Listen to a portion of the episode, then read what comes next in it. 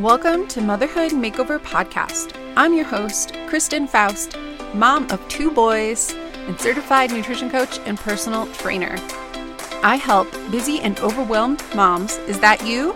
Make self-care simple by focusing on the five foundations of health and wellness so that you can feel your best and love who you see in the mirror. Hello, welcome to another episode of Motherhood Makeover. I'm so glad you are here, Mama. Today I'm sharing with you how I didn't accomplish my goal and how that's okay. It doesn't make me any less worthy or valuable or anything like that. So I'm going to share with you what my goal was, what happened, and where I'm going from it. And I want, the reason I'm sharing these stories is because I know in here, you'll, in my story, you may find yourself and see similarities with how you have experienced challenges and not accomplishing goals and just how you felt. And I'm sharing what I'm doing next so you can see how you can approach it for yourself in the future. So if you follow me on Instagram or Facebook, you may have heard me talk about my goal this summer was to hike a fourteener. And if you're not from Colorado, uh, a fourteener is what we call a mountain that is over fourteen thousand feet tall. Um, the tallest mountain is a fourteener, but I think there's fifty-two or there's over fifty fourteeners in the total state of Colorado. And they all vary from degree of, I mean, they're all tra- very challenging to hike, but they vary in like whether or not you could just hike it or you need special mountaineering gear. So that was my goal because I wanted to, one, have something to push myself to get back into shape after having my um, son. So that it was, he's just turned a year, and motivate me to get back into shape. And then two, I had my only time I've ever done a fourteener was when my very first summer I was interning in Colorado back in two thousand nine, and I did one with my boyfriend at the time, and it was a, a miserable experience. Um, and aside from that, when we were first starting, so that was my first summer in Colorado. I'd only been living there for two-ish months, and so I was definitely not acclimatized to the altitude yet, so going up to hike a fourteener was even, and I came from sea level in Michigan, so hiking a fourteener was like, I don't know what I was thinking, trying to do that when I could barely hike at like five thousand feet. So we tried this, and one, I was dehydrated from the night before and just didn't have enough water. And so my heart rate was already, already getting high. I was, the hike started off like super steep to begin with, and I just wasn't prepared. And so I stopped and was taking a break to get some water, and some guy passes us and goes, uh-oh, stopping already? That's not a good sign. And every single fear, doubt, insecurity I think I've ever had about my body and my fitness came rising to the surface. Because in my mind, it was like the guy said what I was thinking. I literally did not feel good. I already had doubts that I could do this because I'm not a great hiker to begin with. And I didn't feel like I was in great shape. I didn't think I could do it. And to hear someone else say that, just like, like all my fears, it was like what I was thinking was true. Like it validated my thoughts. And the rest of that, I like pulled a muscle in my hip. It just, I mean, obviously there was probably some beautiful parts. We saw some mountain goats, and it, the view from the top was beautiful. But I just remember being in a horrible mood and fighting with my boyfriend at the time, and it was just not great. And so I hadn't done one since, and I really wanted to do another fourteener to kind of replace that memory and to prove to myself that I can do it. I'm in great shape, and not even only doing a fourteener, but to do it carrying my baby. Because now that we have two kids, every time we hike, my husband carries our ta- our older two and a half year old, and I carry our one year old. And I knew it was going to be challenging, but we've been doing more challenging hikes leading up to this. And kind of what happened is last weekend or the week before, we didn't hike at all because there was a lot of smoke in the air, and my one year old had just had a cold, so I was a little afraid of taking him out with like smoky air. So we didn't hike, and I was really bummed because it was the first weekend we hadn't hiked in a while. So I just decided to look up camping for the following weekend just to really get outside, enjoy summer. We haven't been camping since, I don't know, my really since my husband and I, before we got married. And there just so happened to be this one spot randomly open that you could reserve at this campsite right next to a fourteener, well, a couple fourteeners. So we booked it, and then I was looking it up, and I was like, you know, it's a little earlier. I was planning on doing this in August. It's the end of July. But what the heck? Let's just go for it. And I mean, I knew it was going to be really, really hard and very challenging. But in my head, I just really thought that we would get it done. And what happened was the morning of, we started a little late. We really, if you're new to this, you have to summit the top of the fourteeners. So you have to hit the top of the mountain, usually like mid to early morning, because it's very common in summer to have thunderstorms roll in in the afternoon, and it's dangerous to be up on the summit when there's a thunderstorm, because if you remember, like back in science classes, if you're the tallest object on in the area, light, you have a very good chance that lightning will strike you because of how lightning works. And so the, these fourteeners, you're above tree line, so there's no trees, and you're just the tallest thing up there. So you have to get started early in the morning so that you can be off the summit and in a safer area before they roll in. There was a forecast for isolated thunderstorms starting at ten a.m. So we had looked at the route, we had looked at the how long, how many miles it was, how many feet that it went up in the hike, and we kind of were estimating how much time we would need to hike it. We also did not calculate time to stop with two boys to change diapers, let them run around for a few minutes to like get the energies out from being in a pack all day, being carried. And then we started a little bit late. We didn't, we thought it was going to be a lot simpler. To, I mean, I should know by now because I have two kids, and if you probably know this too, that it always takes longer than you expect. So we got to the trailhead a little late. We started hiking probably thirty minutes later than I had wanted. And afterwards, hindsight, we probably should have started like an hour at least earlier to give us that extra time. I don't know if I still would have made it even with the extra time. So we started hiking, and the whole way up the hike, I just kept thinking, like replaying that guy's comment from two thousand nine. What was that? twelve freaking years ago. And I'm still, I'm thinking someone's going to say something to me about it. And I'm literally coming up. Because I think part of it, too, is I didn't stand up for myself. I didn't say anything back to him all back, all the way back then, because I was a hardcore people pleaser and, like, could not speak at all, stand up for myself. And now I've worked through that and much different. So I was, like, trying to decide. I'm like, would I be, like, sassy back? Would I be kind but, like, sarcastic? Like, trying to decide what my response was going to be if someone made a comment about me not being able to make it to the top and or just being slow or having to stop really soon. So that was, take, I realized it was taking away from my enjoyment of the current hike, because all I was thinking about was what I was going to say to this non-imaginary person that I have not seen. Because guess what happened? Every single person that we saw on the hike said, "Oh my gosh, you're carrying your kids. Way to go. You're doing awesome. Keep at it. Like, great job. You're so inspiring." Like, all these friendly, encouraging, such kind words that, like, halfway through the hike, I had to be like, okay, I have to let this old story go, because that just must have been some dude who was like a jerk saying it. And clearly there's so much more, many more nice people in the world. And how that ties back into goal setting is maybe you have a goal that you've tried before. Maybe it's weight loss, and you've had a comment from, let's say, your mom, your spouse, a friend that has stuck with you this whole time. And you are letting that comment from ten, fifteen years ago keep you where you're at and keep pulling you backwards. Maybe they told you you'd never be able to do it. Maybe they told you that it's just not going to work for you, for you, or maybe they told you you look horrible even after like changing your hair color or something.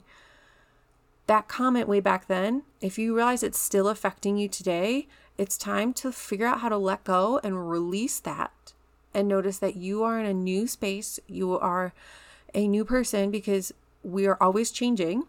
You are not the same person you were ten years ago.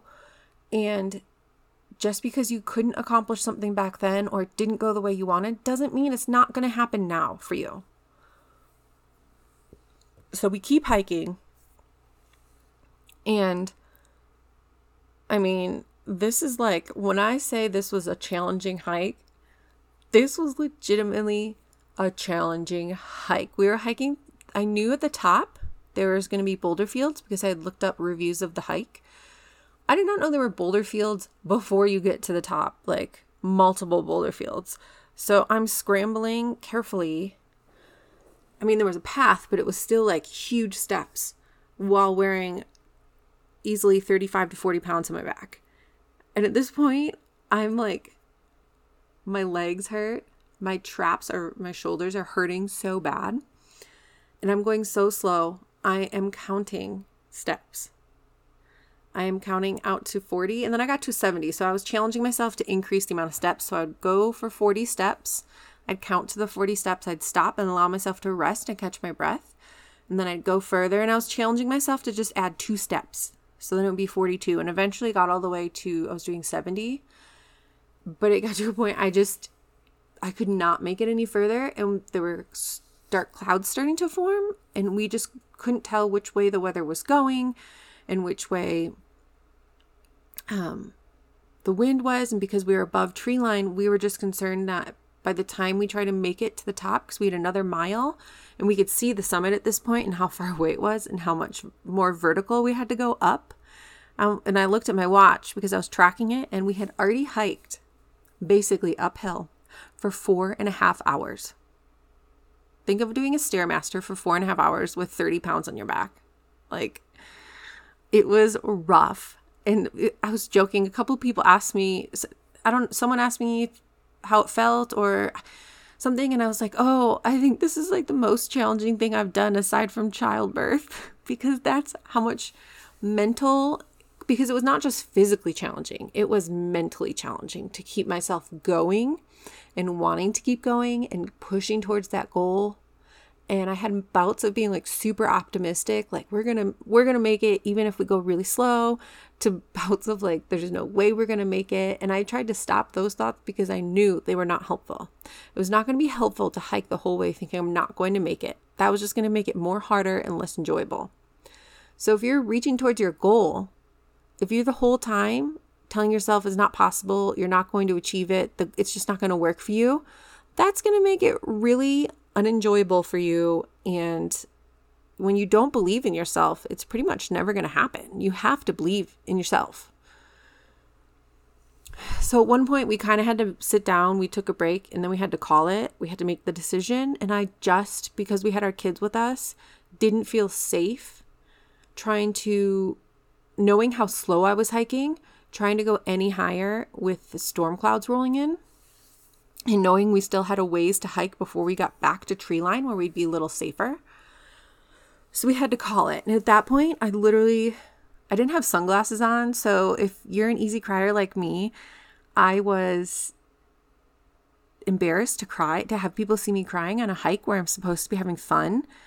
And after some journaling after, I realized that comes from my childhood because I was an easy crier. I was told a lot to not cry. And basically was shamed for crying. So now I feel shame crying, especially in situations where I'm supposed to be having fun. And this is where I, I was wanted to cry because I had this big goal. I thought I was going to make it.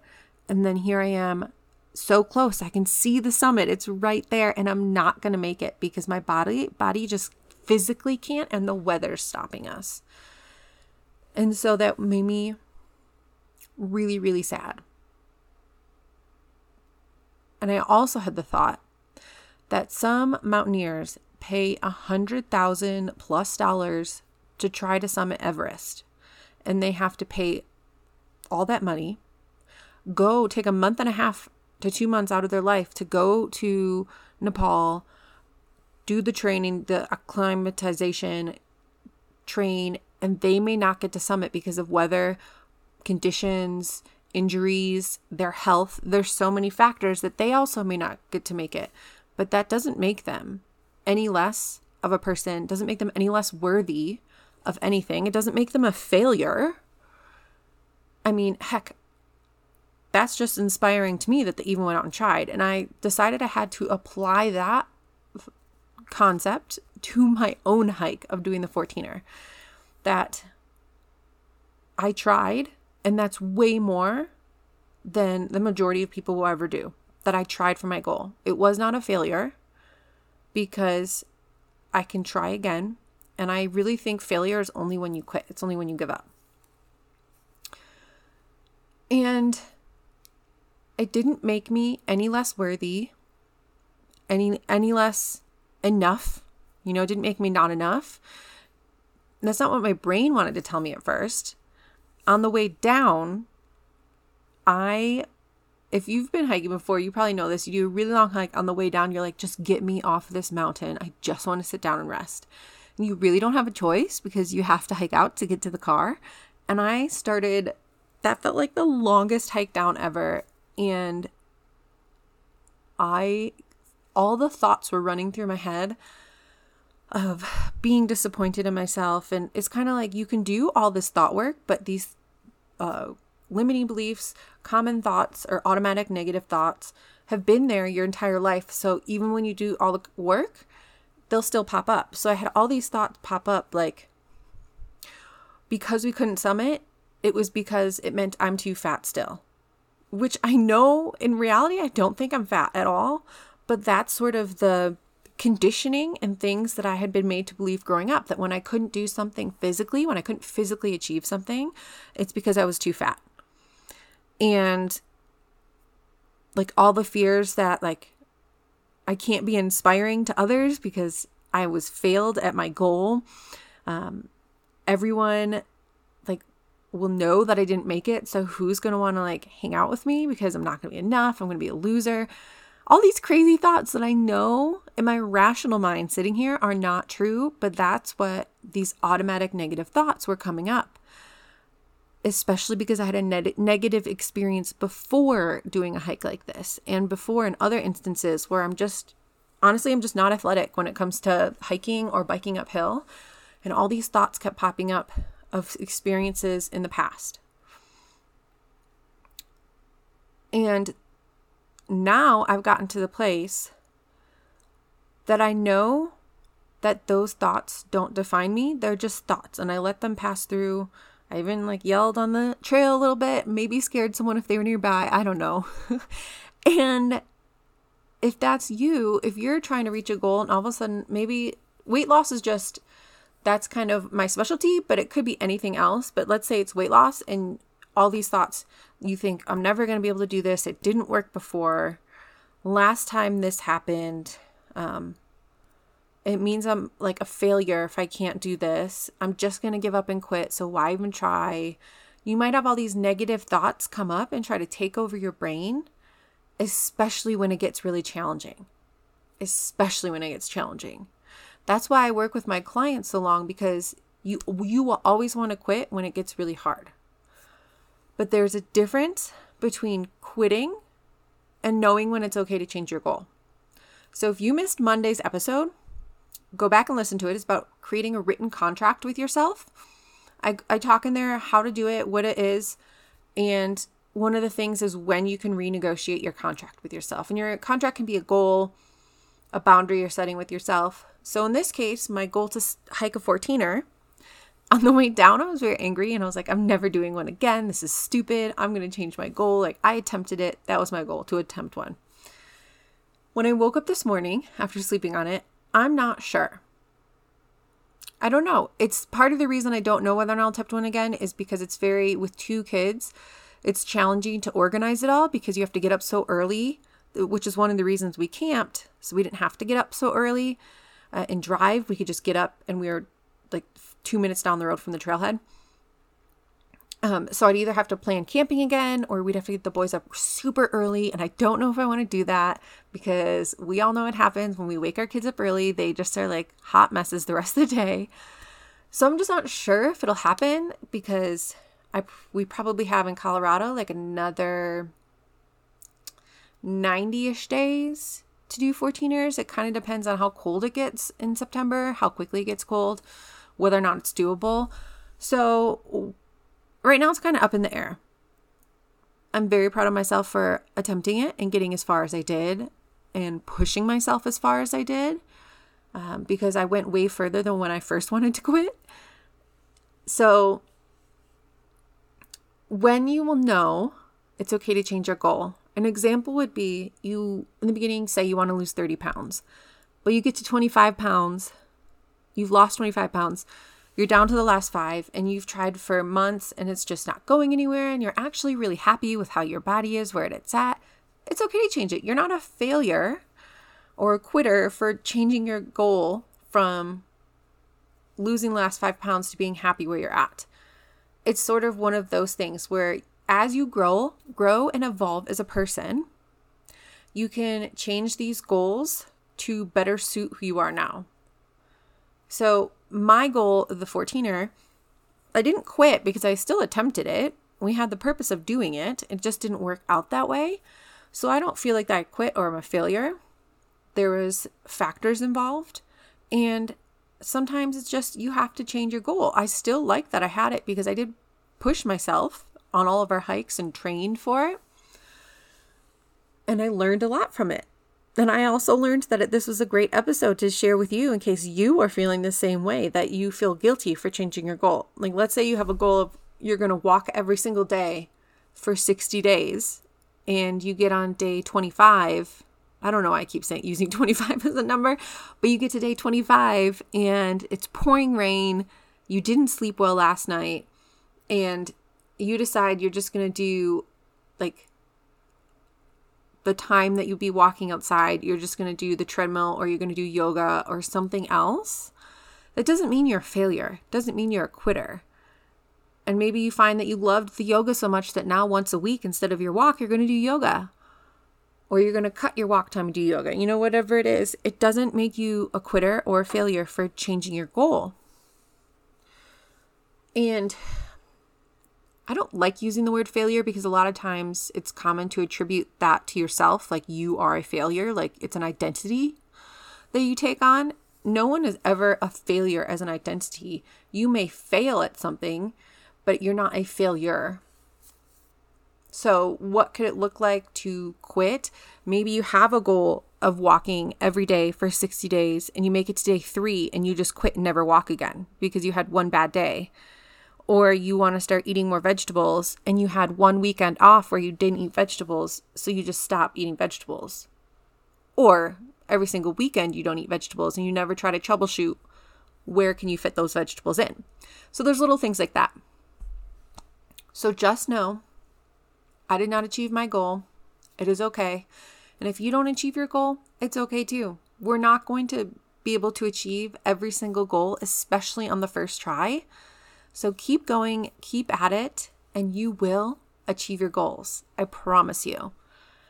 If you loved this, you are trying to achieve your goals, especially if you're trying to do health and weight loss and you just can't stick to it. You can't figure out the veggies. You can't figure out the weight loss.